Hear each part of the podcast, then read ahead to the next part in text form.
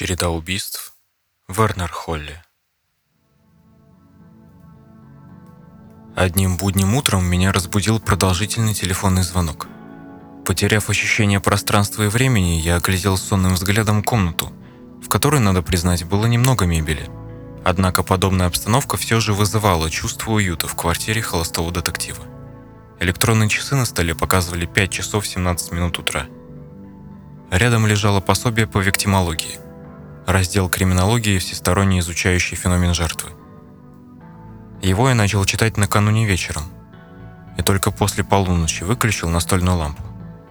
Несмотря на порой катастрофическую нехватку свободного времени, я не мог отказать себе в чтении. Кроме составления разбора документации в рабочее время. Дома я обращался к литературе прямо или косвенно относящейся к моей профессиональной деятельности, а потому исключительно полезной. Без внимания не оставались и документальные расследования преступлений. Потерев заспанные глаза и в потемках, нащупав телефон, я подошел к окну. Улицу освещал искусственный свет фонарей. Город еще не проснулся. Голос, что доносился с другого конца линии, принадлежал моему коллеге Виктору. Увы, то утро нельзя было назвать добрым. Началось оно со страшного сообщения. «Дружище, молодая девушка была найдена мертвой. Перерезано горло но тебя заинтересует другое. Детектива на пенсии вряд ли можно чем-то удивить, но тогда дела обстояли несколько иначе. Преступник оставил знак. Число на теле убитой. В этой ситуации оно было порядковым номером.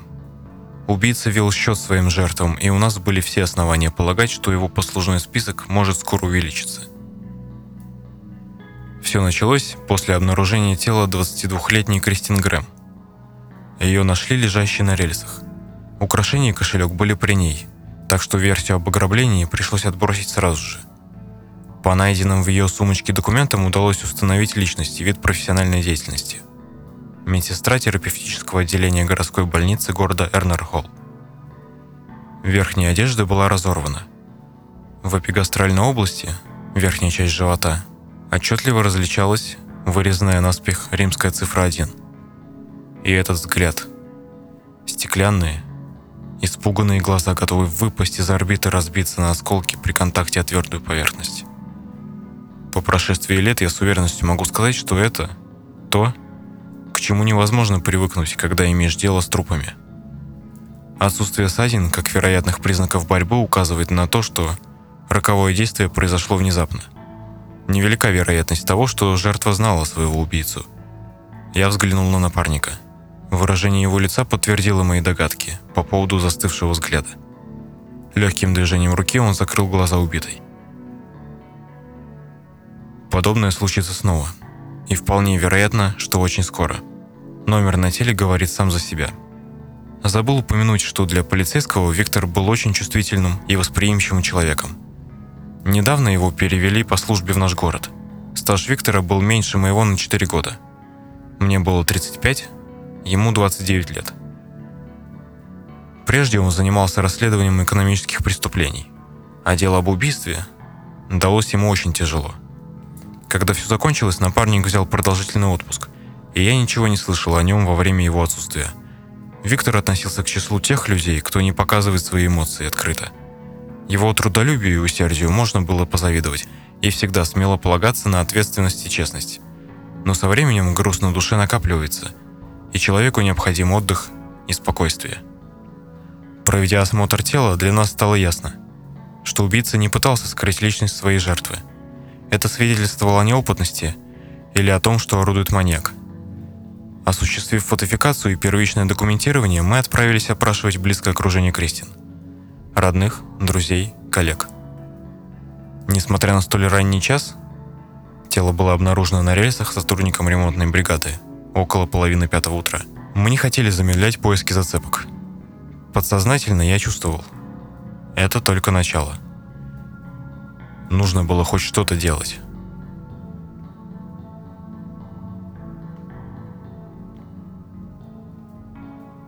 «Кристин, дочка, вставай. Завтрак на столе». Солнце тепло светило за окном и нежными лучами проходило в комнату. Миссис Грэм всегда будила ее немного раньше, чем зазвонит будильник. Этот день не был исключением. «Мам, ну еще чуть-чуть. Можно чуть-чуть времени на сон?» Лучше пораньше встать и привести себя в порядок, чем бегать по дому с растерянным видом и в торопях собираться.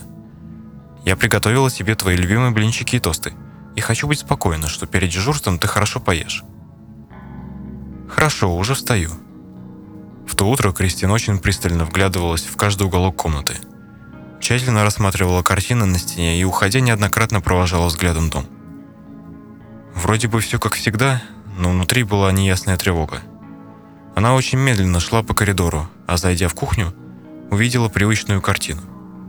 Отец с газетой в руках допивает кофе, мама спешит убрать со стола его посуду. Девушку дожидается ее любимое сочетание блюд на завтрак. Кристин не спеша подошла к столу, отодвинула стул и немного провела рукой по его спинке. Ей очень нравилось проводить время в компании близких. Она была очень домашней. Вы будете правы, если подумаете, что девушка всеми силами пыталась растянуть этот момент. Банально, но будто знала. Это был ее последний завтрак в родном доме. Сегодня у нас будет ночная смена. Однако буду вынуждена покинуть вас днем. Мне нужно уладить кое-что в городе и встретиться с подругой. Точнее, ей нужно уладить одно дело, а я помогу. Хорошо. Будь на связи. Ты знаешь, как мы с папой переживаем. Не волнуйтесь, все будет хорошо. Ты не зайдешь домой со смены? Думаю, что нет. Я не знаю точно, но по словам Маргарет, дело важное и займет весь день. Надеюсь, успею вовремя на работу. Заведующий отделением не любит опоздания. Пройдет совсем немного времени. Кристин закроет за собой входную дверь, а квартира потеряет свою душу. Девушка отправилась неспешным шагом на автобус рейсом Карнахилл, Эрнерхолл. Карнархилл – небольшой пригород к югу от Эрнерхолла. Все жители той малонаселенной местности хорошо знают друг друга. Карнархилл похож на уютную обитель, в которой можно спокойно встретить старость. По этой причине мистер и миссис Грэм перебрались сюда, подальше от суеты большого города. Кристин переехала к родителям после расставания со своим молодым человеком. По ее словам, дом родителей в Карнархире напоминал кукольный домик, окруженный аккуратными аллеями и переулками. Тихий островок в гуще больших городов. Портал в другую реальность. Дорога до Эрнархолла выходила из проселка на автостраду. Занимала около 30-35 минут. И открывала все красоты той местности. Тем более был сентябрь, выдавшийся достаточно теплым и живописным.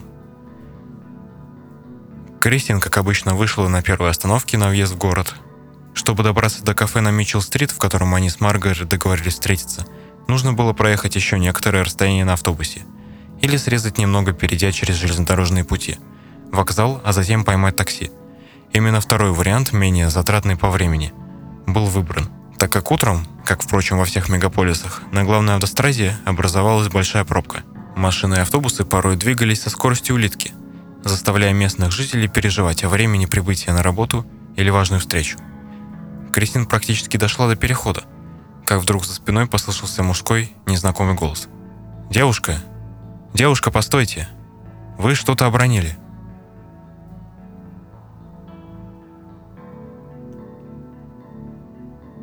Если дело не удается раскрыть по горячим следам в течение первых 48 часов с момента обнаружения тела, то каждый новый день лишь усложняет расследование. Я уже упомянул, что этот случай произвел на нас с напарником сильное впечатление. По большей части потому, что совсем юная жизнь была оборвана таким ужасным способом. Статистика знает огромное число ужасных преступлений, но каждый раз, когда ты сталкиваешься с подобным в реальности, ты по-настоящему сталкиваешься с трагедией. В голове засела одна мысль. Скоро преступник вновь совершит кровопролитие – и вновь оставит на теле жертвы метку. Выгравированную, неаккуратно и цинично, римскую цифру. Старшую по порядку.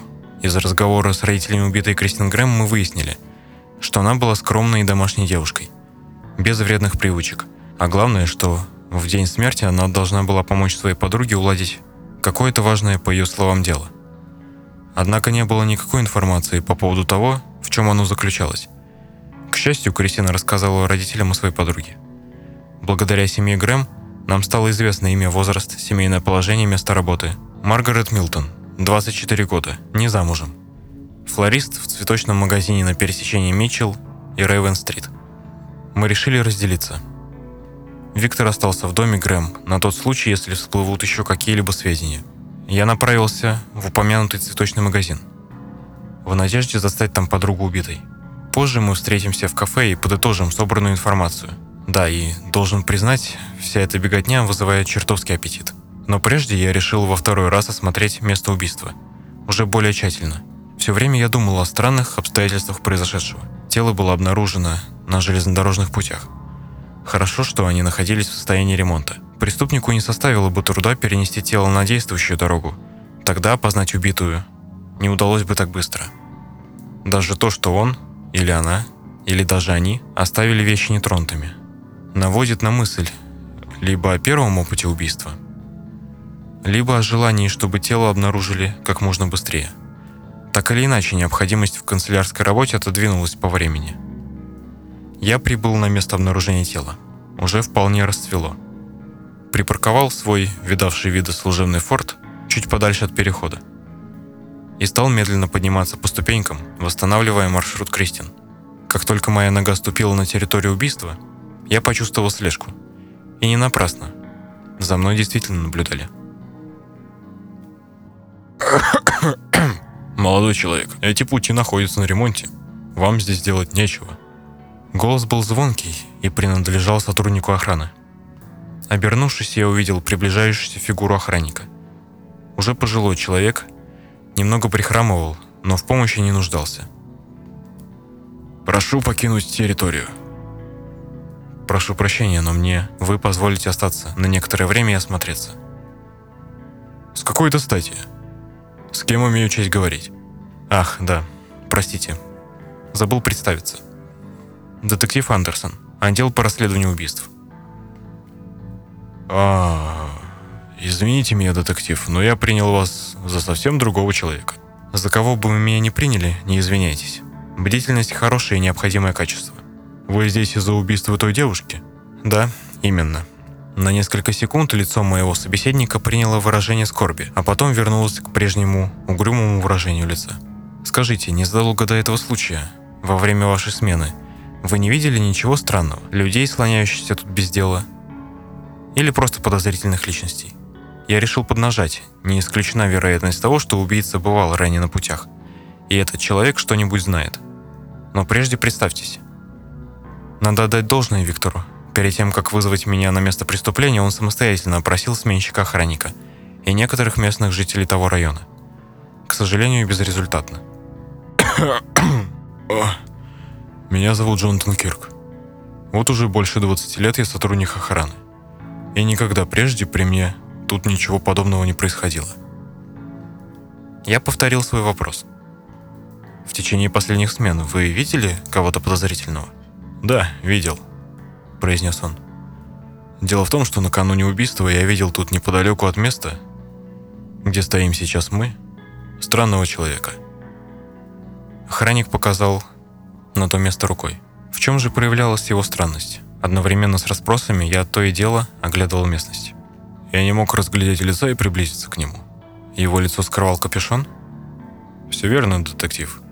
Стоило мне произнести хоть звук, как он быстро удирал. Поначалу думал, что это просто хулиган или бездомный, до того, как узнал, что произошло на этих путях в мое отсутствие. Это все, что вы можете мне сказать? Увы, детектив, это все. Это все, что мне известно. Большое спасибо, господин Кирк. «Зовите меня Джон», — в ответ произнес собеседник. «Спасибо, Джон. В таком случае называйте меня Брайан. Вы не против, если я еще осмотрюсь тут один? Не смею вас отвлекать. И вот еще что, Брайан. Описанная мной фигура имела довольно внушительные габариты, как мне показалось. Сказав это, Джонатан Кирк пустил одобрительный взгляд и отправился назад. После разговора с Джонатаном энтузиазма раскрыть личность убийцы, эту темную лошадку, стало еще больше. Игра, в которую он играет, слишком опасна для окружающих. Повторный же осмотр места преступления не принес ничего нового. Спустя почти час я добрался до магазина на пересечении Митчелл и Рейвен-стрит. Не успел открыть дверь, как был атакован шваброй уборщицы, рьяно борющейся за чистоту, пола и не заметившей меня. После извинений этой милой дамы я отправился к прилавку. Прошло минуты две. Справа от меня, из подсобного помещения, вышла девушка с большими коробками в руках. Я помог донести их. Большое спасибо за помощь. Так получилось, что сегодня за все отвечаю я. «Не стоит благодарности», — сказал я. «Долг каждого мужчины — помочь женщине в беде». «Девушки?» С доброжелательной улыбкой меня поправили. «Ах, да. Точно. Я произнес это, мы посмотрели друг другу в глаза и рассмеялись. «Вам помочь с выбором букета?» В голосе девушки слышалась симпатия. «Спасибо, но я к вам по другому вопросу. Меня зовут Брайан Андерсон, детектив отдел убийств. Мне нужно поговорить с вашей сотрудницей Маргарет. Она же работает здесь?» Девушка не ожидала такого гостя. Немного волнуясь, ответила. «Маргарет Милтон». «Да, она работает у нас, но сегодня у нее выходной». «Верно. А по какому вопросу вы интересуетесь?» «Отдел убийств». Сегодня была найдена убита ее подруга, Кристин Грэм. «О боже! Кристин!» «Вы были знакомы?» – спросил я. «Немного», – ответила девушка. «Пару раз она ждала Маргарет тут. Как это случилось?» Ей перерезали горло. Ужасно. Такая милая, обходительная девушка. Увы, но никто не застрахован от этого. Скажите, где я могу найти миссис... Ой, простите, мисс Милтон?» Девушка открыла какую-то синюю потрепанную тетрадь. Взяла визитку магазина и на обратной стороне выписала из тетради адрес. Вот. Поезжайте по этому адресу. Насколько мне известно, он действительный. Контакты всего персонала записаны вот в этом журнале. Благодарю, мисс Гретель. Эвелин Гретель. Эвелин, на ее лице вновь появилась улыбка. Большое спасибо, Эвелин. На визитке, полученной от Эвелин, было написано «Дом номер 43 по Уэст-Сайд-Авеню, квартира 38». «Это недалеко», — сказала я сам себе вслух. Вообще, размышления вслух, когда ты остаешься наедине с собой, порой очень полезны, особенно для нашей профессии. Далеко не всегда это странность или отклонение от нормы. Необходимо удерживать и упорядочивать сотни мыслей в голове, многочисленные факты, догадки и версии – Проговаривать и рассуждать вслух – это отличный способ привести в порядок и улучшить когнитивные способности. Да и в целом по жизни это помогает. До места назначения доехал быстро, так как выбрал путь в объезд главного шоссе. Дома, расположенные на Вестсайде, нельзя было назвать лачугами, но и на люкс-класс они не походили. Они представляли собой огромный жилой комплекс, выполненный в интернациональном стиле. Если посмотреть с приличной высоты, то можно увидеть возвышающийся ввысь квадрат – в таком монстре инженерной мысли достаточно просто скрыться от преследования. А по подвалам, напоминающим катакомбы и соединенных друг с другом тоннелями, можно добраться до другого конца района. Надеюсь, что не придется ловить в подобном месте нашего убийцу. Подумал я, как вдруг с неба проливной дождь начал атаковать мой почти новый костюм. Спустя секунды вода вовсю заполняла дороги. Потоки по асфальту стремились к водостоку. Если вы оказались на улице в такую погоду, то вам также не повезло, как и мне тогда. Я успел укрыться под крышей нужного мне подъезда. Но мои попытки дозвониться до квартиры Маргарет оказались безуспешными. Девушки не было дома. Дождь вскоре закончился.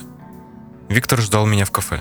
Оно пользовалось большой популярностью. Здесь всегда можно было заметить стабильно много посетителей. «Итак», — сказал я почти с порога, — «пора подкрепиться». Официант. Прошу парочку отличных блюд, десерт и кофе. Спасибо. Мы были частыми посетителями в этом заведении и почти каждый раз заказывали одни и те же блюда. Официанты, работавшие здесь, уже запомнили наши предпочтения. Да и все работники от обслуживающего персонала до директора и владельца знали нас. Полгода назад городское руководство служб по санитарному и качественному надзору вымогали у кафе крупную сумму за успешную проверку, иначе безосновательно приписали бы нарушение, что повлекло бы обременительные штрафы, а в худшем случае арест имущества и закрытие заведения. Не побрезговали бы постановочными отравлениями, ну и все в этом духе. В ходе нашего расследования оказалось, что это уже не первый случай. Так обанкротили два ресторана, а еще три заведения согласились на сделку с недобросовестной инспекцией. Дело было громким. Благодаря огласке СМИ его не удалось замять заинтересованным в этом лицам. и справедливость была восстановлена. «Как провел время?» – спросил Виктор. «С переменным успехом», – ответил я. «Родители убитой поведали что-нибудь?» «Нет. В нашем распоряжении только то, что стало известно утром». «Что ж, подытожим. 22-летняя Кристин Грэм убита путем нанесения телесных, несовместимых с жизнью повреждений режущим предметом. Проще говоря, перерезано горло. По словам родителей, в последний раз она должна была встретиться и помочь своей подруге Маргарет Милтон в решении некого важного дела – прежде чем отправиться на смену в больницу. Я поговорил с сотрудником охраны железнодорожных путей и с коллегой Милтон. Саму Милтон не застал дома. Сотрудник охраны по имени Джонатан Кирк сообщил, что незадолго до произошедшего видел какого-то странного человека, крупного телосложения, нам неизвестно его внешность и имя. Семья Грэм не располагает более никакими сведениями. Да и то, что они рассказали, сводится к описанию характера девушки, за исключением сведения об имени и должности мисс Милтон. «Возможно ли, — сказал Виктор, — что тот человек без лица может оказаться убийцей, и охранник заметил его за осмотром будущего места совершения преступления?» В этот момент мне принесли отменное по виду и ароматное жаркое. Салат, кусочек торта и кофе. «Ваш заказ, сэр. Спасибо. Вот, возьмите». Протянул официанту счет, где оставил немного чаевых. Официант направился к другому столику, и я смог продолжить. Да, я практически уверен, что это именно он. Остается выяснить его личность и мотивы. Кто же мог это совершить? Недоуменно спросил мой напарник. На этот вопрос нельзя дать однозначный ответ, пока мы не располагаем необходимыми сведениями и верными зацепками. В наше время один косой взгляд, отказ или слово может послужить мотивом для убийства. Любой может оказаться преступником. До поры до времени в нем может только зреть преступная мысль, накапливаться злость, ненависть, а потом... Потом уже мы имеем дело с последствиями. Не стоит забывать про возможную психопатию или употребление запрещенных веществ. Человеческая натура непредсказуема. В этом ты прав, мой друг. Нам не было известно ничего о том загадочном человеке. Никаких признаков, способных помочь в установлении личности. Возможно, после этого случая он вообще заляжет на дно. А если он и есть наш убийца, то нет. Нет, нельзя просто сидеть и ждать появления новой жертвы. Нужно найти Маргарет Милтон. Пока только она смогла бы помочь нам. Остаток дня мы провели в кабинете, разбираясь с формальностями документации. Когда я возвращался домой, луна освещала черное небо. Я заснул только под утро. Не мог сомкнуть глаз. Мне сильно хотелось подобраться к разгадке. Одну половину ночи я бродил по квартире, вторую просматривал похожие дела, которые мне удалось достать из архива в надежде понять психологию в таких ситуациях. Неудачный роман, брак. Но мистер и миссис Грэм и словом не обмолвились о том, что Кристин была пара. Возможно, это было тайной даже для них. В итоге моих ночных похождений я заработал дикую головную боль.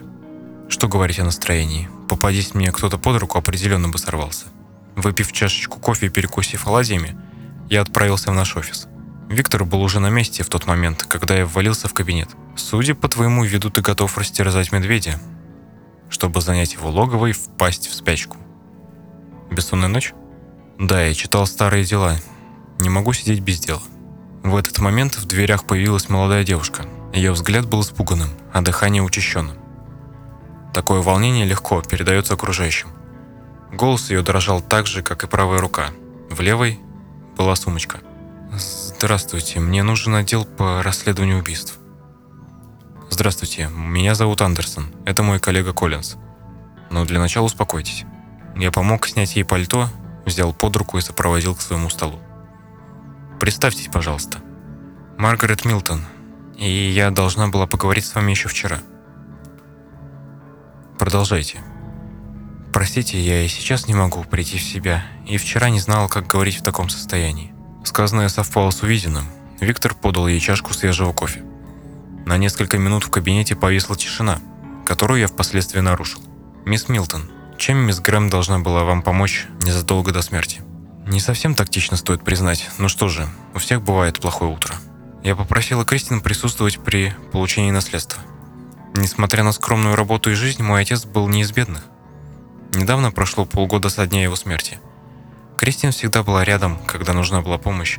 Мы старались поддерживать друг друга – как считаете, ее смерть имеет связь с вашим делом? «Исключено», — ответила девушка. «Я ни секунды так не думала. И вы понятия не имеете, какова была причина ее убийства?» «Абсолютно, детектив. Ваш страх являлся следствием шока?» «Что вы хотите сказать этим, мистер Андерсон?» «Ничего, прошу прощения. Спасибо, что навестили нас, мисс Милтон. У меня к вам просьба. Будьте любезны, не уезжайте из города и будьте на связи». «Хорошо, детектив. Вот мой контактный телефон». Маргарет достала уже знакомую мне визитку магазина и написала на ней свой номер. «До встречи, мисс Милтон». «До свидания, господа». Она поспешно накинула на себя пальто и ушла. Она что-то знает, но не хочет говорить, произнес Виктор. Я тоже это заметил. Уверен, что это был не последний наш разговор с ней. Пока мы в тупике, коллега. Нам надо поспрашивать сотрудников больницы, тех, с кем девушка имела хороший контакт. На этот случай я уже послал Гарри Гилмора и Аарона Дженкинса, которые работают этажом ниже. Гилмор и Дженкинс к моменту нашего приезда собрали в конференц-зале сотрудников терапевтического отделения. Также присутствовал главный врач. Беседа затянулась на целую вечность. Людей вызывали по одному и расспрашивали о самом разном, связанном с нашим делом. У нас не оставалось вариантов подозреваемых. Однако в итоге мы сузили круг возможных лиц до нескольких человек. Один из медбратьев. Отсутствие внятного алиби и слишком быстрые ответы на вопросы. Забыл упомянуть, что мы использовали специальное оборудование и камеры. Привели к тому, что за ним было установлено наблюдение. Возможно, наш убийца ничего и не планировал, а просто спонтанно выбрал жертву. Такое бывает. Все проблемы начинаются с головы. Оставив своих коллег в конференц-зале, я ненадолго отлучился в тот сектор, где располагался пост Кристин Грэм. Там царила идеальная чистота. Как будто никто тут и не работал. Так молниеносно о нем позаботились? Совпадение? Или мы встали на правильный путь? Действительно ли причастен настороживший нас санитар? Что же, надо копать глубже. В итоге, под конец допроса было решено установить слежку за некоторыми сотрудниками. Хотя среди них не оказалось никого, даже близко похожего на описание Джонатаном Кирком, этим нельзя было пренебрегать. Не исключено, что один из опрошенных имел контакт с убийцей – под предлогом обычной проверки удалось заполучить их отпечатки пальцев. Орудие убийства было до сих пор не найдено. Но если убийца и вправду один из работников больницы, то в конечном счете нам удастся сложить весь пазл. В последующие дни наш отдел был похож на бурлящий котел. Дело подняло настоящую шумиху в прессе, и шефу Джонсону лучше было вообще не попадаться на глаза. Мы не хотели передавать это дело огласке сейчас, но произошла утечка информации. Теперь прокурор схватил за горло всех нас. Он требовал как можно скорее найти преступника. Нужна была раскрываемость. Нам же нужна была правда. Я недолюбливал прокурора, так как считал его продвижение по службе не совсем чистым. Но начальство есть начальство.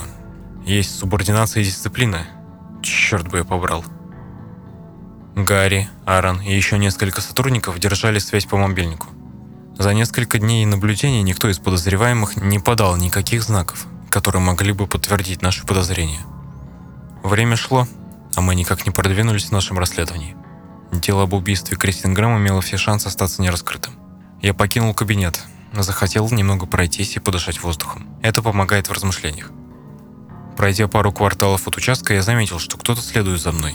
Делая вид, что не замечаю преследования, немного ускорил шаг. Послышались ответные звуки позади, Незнакомец тоже ускорился. Вскоре мы оба, как казалось изначально, должны были выйти на Уиллоус-авеню. Однако этого не произошло. Мой таинственный хвост скрылся так же внезапно, как и появился. Десять минут спустя я вернулся в контору. От наших коллег поступали какие-либо сведения? Нет, ответил Виктор. Я свяжусь с ними позже. Прокурор будто обезумел. Ха-ха. Неудивительно, на его репутации отразится факт нераскрытого убийства. Он же у нас человек, подайте мне журналиста для интервью. И кучу-кучу-кучу аплодисментов. И не поспоришь. Гилмору и Дженкинсу я приказал сворачивать наблюдение. Тут не происходило ничего странного в мое отсутствие. Нет, все как обычно. Что-то явно случилось, ведь так? Я вижу твой озадаченный взгляд. Да, когда я прогуливался сейчас, за мной был хвост. За тобой следили? Ты знаешь, кто это был? Нет, я не успел это выяснить, человеку удалось скрыться. Хотел бы я знать, что все это значит. Дело становится все интереснее и запутаннее. Виктор, посмотри картотеку, возможно, так мы сдвинемся с места. Пока с тобой играли в догонялки, я занимался поиском. Ну и? Четыре похожих случая. Минус один, так как мы не имеем дела с левшой. Минус еще два, так как преступники сейчас за решеткой. Я изучаю последнее. Смотри, почерк в чем-то схож. Разница в том, что он не нумеровал своих жертв.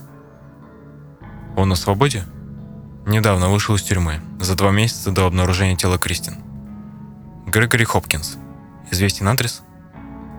Аллея Брук, 13 дом. Хм, недалеко от места преступления. Что ж, мистер Хопкинс, давайте поговорим. Когда вы собираетесь допрашивать человека, недавно вышедшего из тюрьмы, вы должны быть готовы к отличной зарядке. Такие люди обходят полицейских, делая ненужный крюк на пару кварталов, и больше всего боятся вновь угодить за решетку. Так произошло и в нашем случае. Мы узнали, что Хопкинс устроился подсобным рабочим в продуктовый магазин, расположенный в том же квартале, и стоило лишь нам с Виктором показаться ему на глаза, как он пустился ставить мировой рекорд по бегу на длинные дистанции. Такие люди чувствуют полицейских за километры, но и бегают отлично, некоторые. Спустя пару минут сбитое дыхание и едва порванный пиджак, погоня была жаркой, Грегори Хопкинс оказался в нашей комнате для допросов. Озлобленный взгляд, грубый подбородок, собранные в хвост длинные каштановые волосы. О наличии судимости явно говорили татуировки на руках. Мы с напарником придерживались классики и разыграли между собой доброго и злого полицейского. Роль злого копа выпала мне. Итак, Хопкинс, нам не составит труда обвинить вас в убийстве и сокрытии информации, но если вы будете сотрудничать с нами, то, возможно, сделаете свой срок на пару месяцев меньше. Да не убивал я эту девчонку! Я не хочу вновь в тюрьму! Его голос, в мгновение сменившееся состояние, свидетельствовали о реальном страхе перед повторным осуждением. Он боялся и не думаю, что мог нас обмануть. «Если вы говорите о своей непричастности, то с какой целью убегали от нас?» – вмешался Виктор. Где вы были в течение всей этой недели? Я практически живу на работе, это может подтвердить персонал. Убегал лишь за тем, чтобы избежать обвинения. Я ранее судим, и, как сказал ваш коллега, вам не составит труда обвинить меня в убийстве. Что ж, мы обязательно проверим ваши слова, а теперь возьмем ваши отпечатки пальцев. И еще, мистер Хопкинс, прошу, никуда не уезжать из города. Грегори Хопкинс вышел в сопровождении двух полицейских. Мы не могли обвинить его ни в чем сейчас, так как не были уверены даже в том, что именно он был на путях и его видел Джон Кирк. К сожалению, охранник не дал более никакой информации, человек все-таки уже в возрасте. И требовать точнейшее описание нашей загадочной фигуры представляется невозможным. Я провел в размышлениях совсем немного времени, как вдруг в кабинет влетел шеф Джонсон. Убийство в Северо-Восточном округе. Тот же почерк, что и в первый раз. Мы приехали, казалось, прорвав звуковой барьер. На этот раз тело обнаружили случайные прохожие в парке. Ошибки быть не могло. Рана на шее, римская цифра 2. Они говорили о том, что орудовал тот же человек, который убил Кристин Грэм. Положение происходящего только ухудшилось. Сомнений быть не может. Почерки обоих убийств совпадают. Похоже, у нас маньяк. Или мститель. Или мститель. Посмотри на убитого, Виктор. Это один из медбратьев, за которым недавно велось наблюдение. Все замыкается на больнице. Черт, не надо было прекращать слежку. Я был в ярости и винил себя в непростительной глупости. Перестань, Брайан, не изводи себя. Нам неизвестно ровным счетом ничего. Я пришел в себя и уже мог рассуждать спокойно. Молодого человека звали Карлос Пуаро. Так было написано на его карточке. На руках были ссадины, пара синяков на ногах. Он сопротивлялся, боролся за свою жизнь, но проиграл. Место обнаружения тела не являлось местом убийства – Земля вокруг убитого говорила о том, что Карлс Пуаро прибыл сюда, будучи убитым. Итак, за все это время мы получили два трупа. Кристин Грэм и Карлс Пуаро. Обе жертвы являлись сотрудниками городской больницы, были молоды и энергичны. Нам неизвестны мотивы преступника и то, каким образом он отбирал кандидатов. Возможно, их связывала общая тайна. Возможно, убитые узнали или увидели то, чего не следовало. Медсестра и медбрат из одного отделения, одного учреждения – это определенно не случайное убийство. В любом случае, отправной точкой является городская больница. Я постоянно думал, смогли бы мы предотвратить второе убийство, если бы не было снято наблюдение за персоналом отделения. Думаю, да. Но исправить это уже было нельзя. Виктора тоже не особо устраивало положение наших дел. И это неудивительно. Время шло, мы до сих пор не установили предполагаемый мотив в портрет убийцы. Кто тот загадочный незнакомец, которого видел сотрудник охраны? кто следил за мной однажды, когда я вышел из офиса. Неизвестно ничего, кроме предположений и надежды, что это один и тот же человек. Туман сгустился над городом. В нависшем воздухе чувствовался запах улиц Эрнерхолла. Пожилой мужчина выгуливал своего пса и далеко зашвырнул ветку. Молодая мать гуляла с коляской по парку, школьники, прогуливающие занятия, играли в мяч. Где-то вдалеке слышались их радостные крики. Я сидел один на скамейке и всматривался в окружающие виды. Месяц подходил к концу.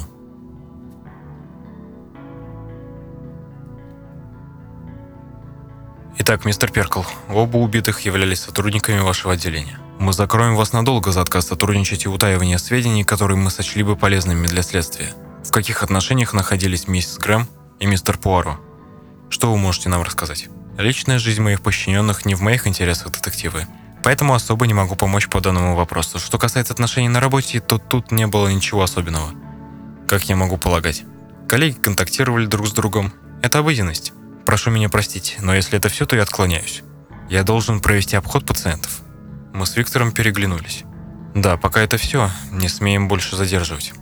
У нас будет просьба в ближайшее время... Да-да-да, не уезжайте далеко из города. Само собой, господа, мне пора, до свидания. Еще кое-что, доктор, добавил Виктор. Кто-то из ваших бывших сотрудников предъявлял какие-либо угрозы? Хм, не пропин... Ой, простите, пожалуйста, я уже заговариваюсь. Не пропим... Да что ж такое-то? Не припоминаю ни единого случая, детектив, ответил Перкл. А пациенты их близкие? Не припоминаю, детектив. В этот момент лицо Перкла озарилось на миг. Стало понятно, что с вопросом мой коллега не прогадал. «До скорой встречи, доктор». С этими словами мы трое покинули кабинет. По хромой походке мистера Перкла было видно несоответствие с описанием таинственного человека в капюшоне, которого увидел незадолго до первого убийства Джонатан Кирк, сотрудник охраны железнодорожных путей. Однако было очевидно, что заведующему терапевтическим отделением известно куда больше, нежели он пытался нам показать. Спустя некоторое время мы с Виктором вернулись в наш кабинет. Гнетущая атмосфера неопределенности подчеркивалась отсутствием кофе. За все время расследования приличные запасы кофе постоянно расходовались. Тем более мы часто засиживались допоздна. Теперь же разыграли очередь похода в магазин старым способом камень-ножницы-бумага. Мы всегда так делали, и в этот раз я вышел победителем. К нашему общему изумлению. Пока мой напарник ходил в магазин, я решил немного расслабиться и не думать о деле, которое становилось все более запутанным и сам не заметил, как задремал прямо в кресле. Меня разбудил запах свежесваренного отборного кофе. Взбодрившись, мы стали анализировать различные версии. Случай двойного убийства, который произошел в городе Эрнерхолл, обсуждался продолжительное время.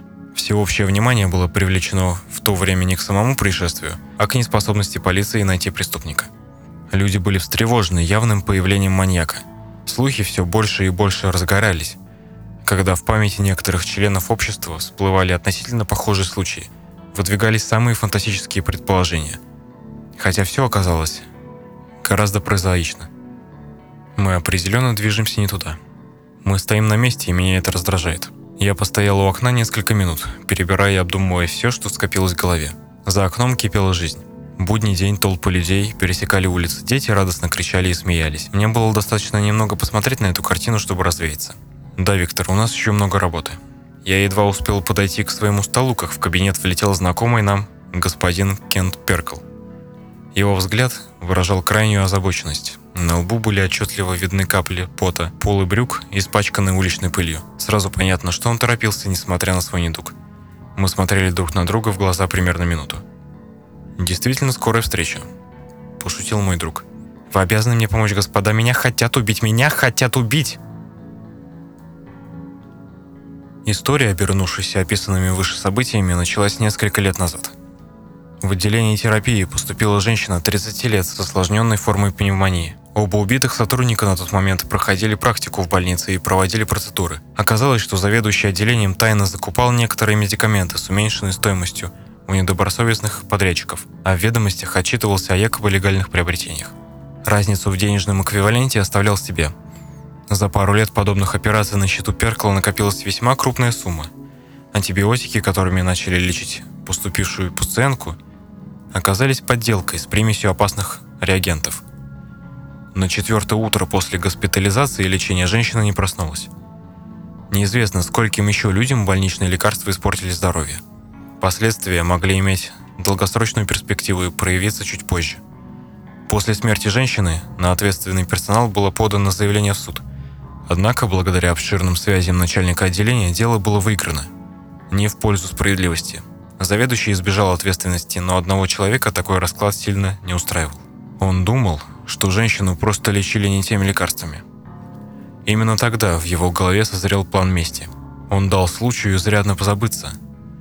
И в то же время никак не мог решиться осуществить свою идею – как вдруг воспоминания сразу всплыли в голове, с удвоенной силой, когда он однажды увидел молодую девушку, идущую навстречу со своей подругой. Одна случайная встреча, и все перевернулось.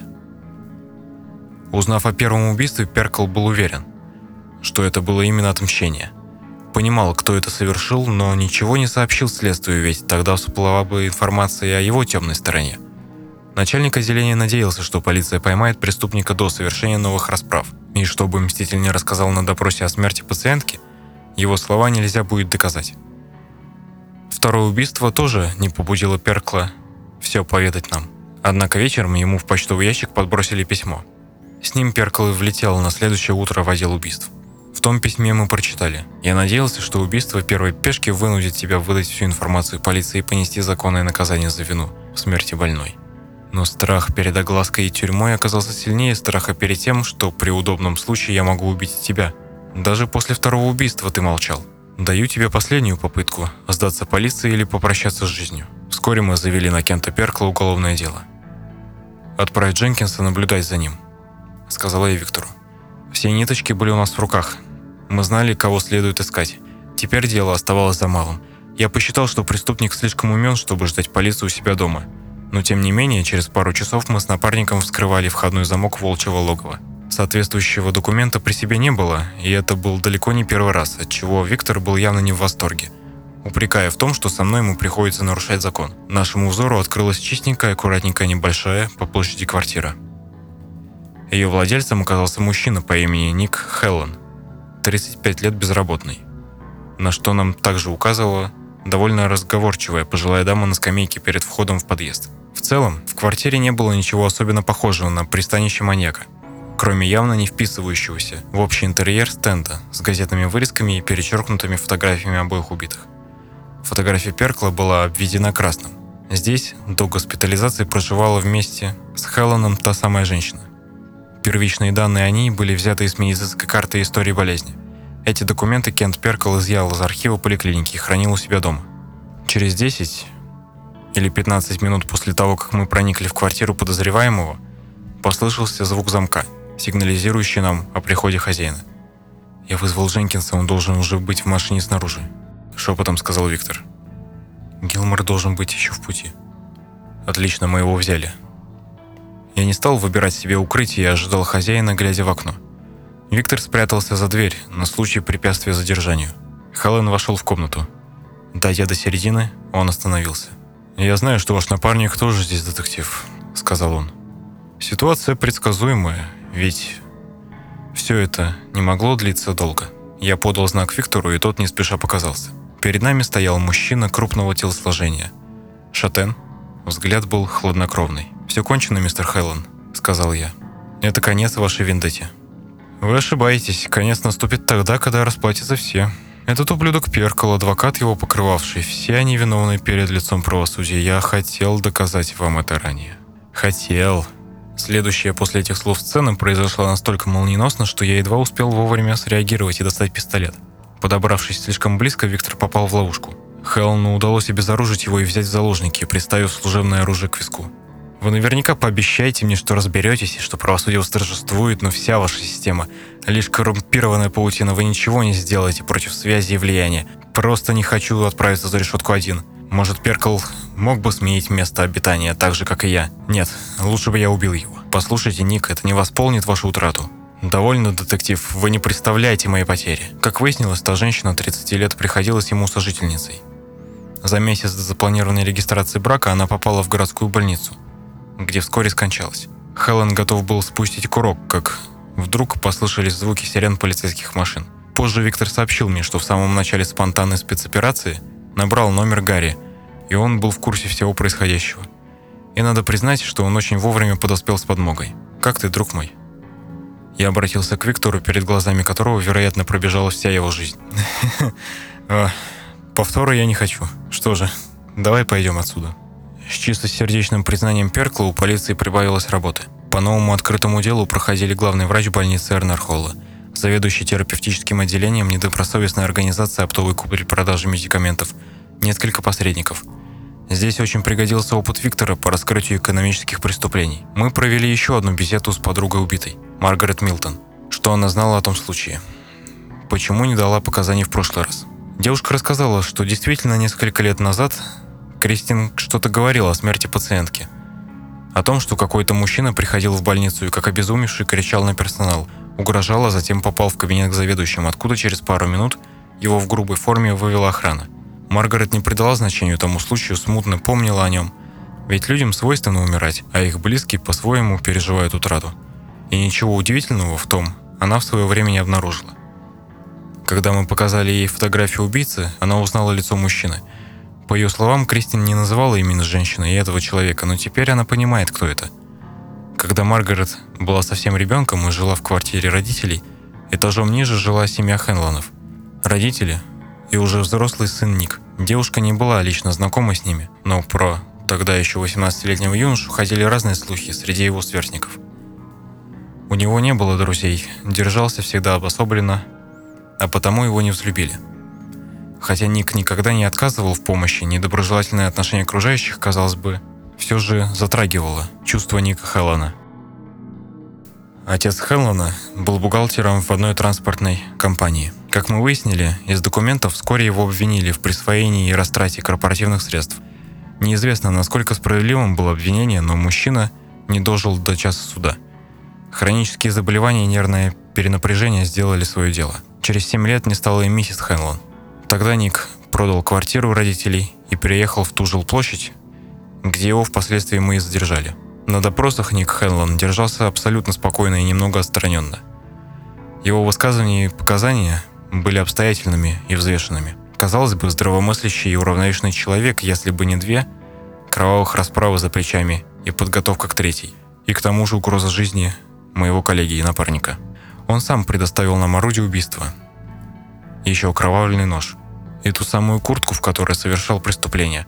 Хеллан совсем не пытался оправдываться.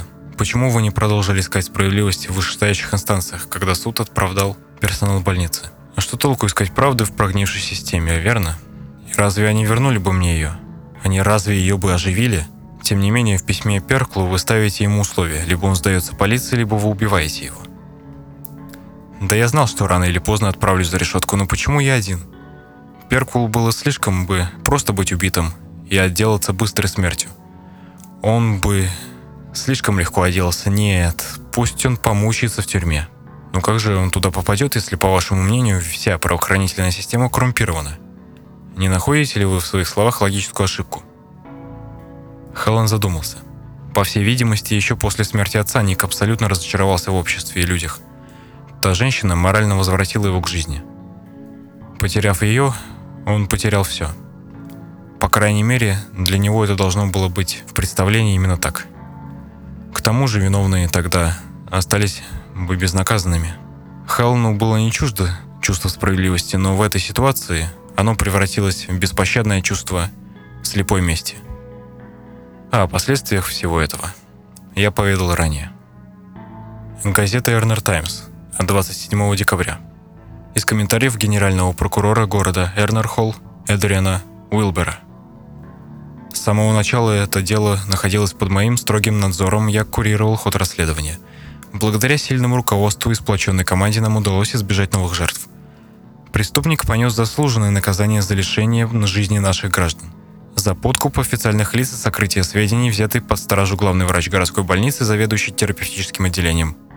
Также мы предъявляем им обвинения в финансовых махинациях – и их непоправимых последствиях. Я целиком и полностью доволен проделанной работой и хочу заверить граждан нашего прекрасного города. Пока я нахожусь на своем посту. Вам не о чем беспокоиться.